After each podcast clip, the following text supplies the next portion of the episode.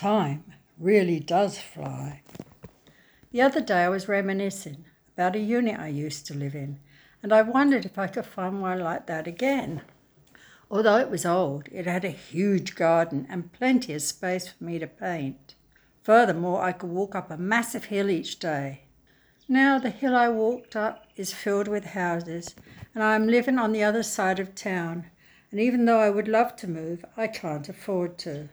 Oh my God, that was 20 years ago! Gee, what happened to time? Where did it go?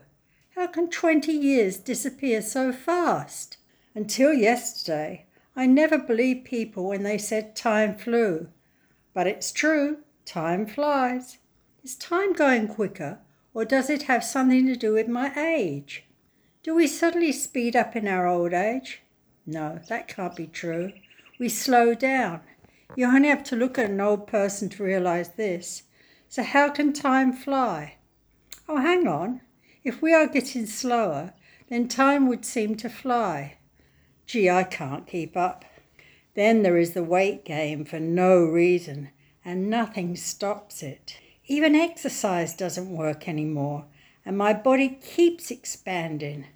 My tummy and bottom stick out alarmingly, and it's not the diet either. Should I bemoan my aging body and accept its growing proportions? Must I accept I will never look or feel the same as I did 20 years ago? A wrinkle here or there is fine, and I accept this. But hang on, what about my mind? Surely if I think young, I should remain young, and time should go along with this too. But no, it doesn't. It doesn't work. Oh well, I must accept my decline and let time do whatever it wants. I am old, she wailed in grief. Why has time become my thief? It flies past and runs away. Becomes another day. Soon another year has gone in a blink. So don't worry and don't think.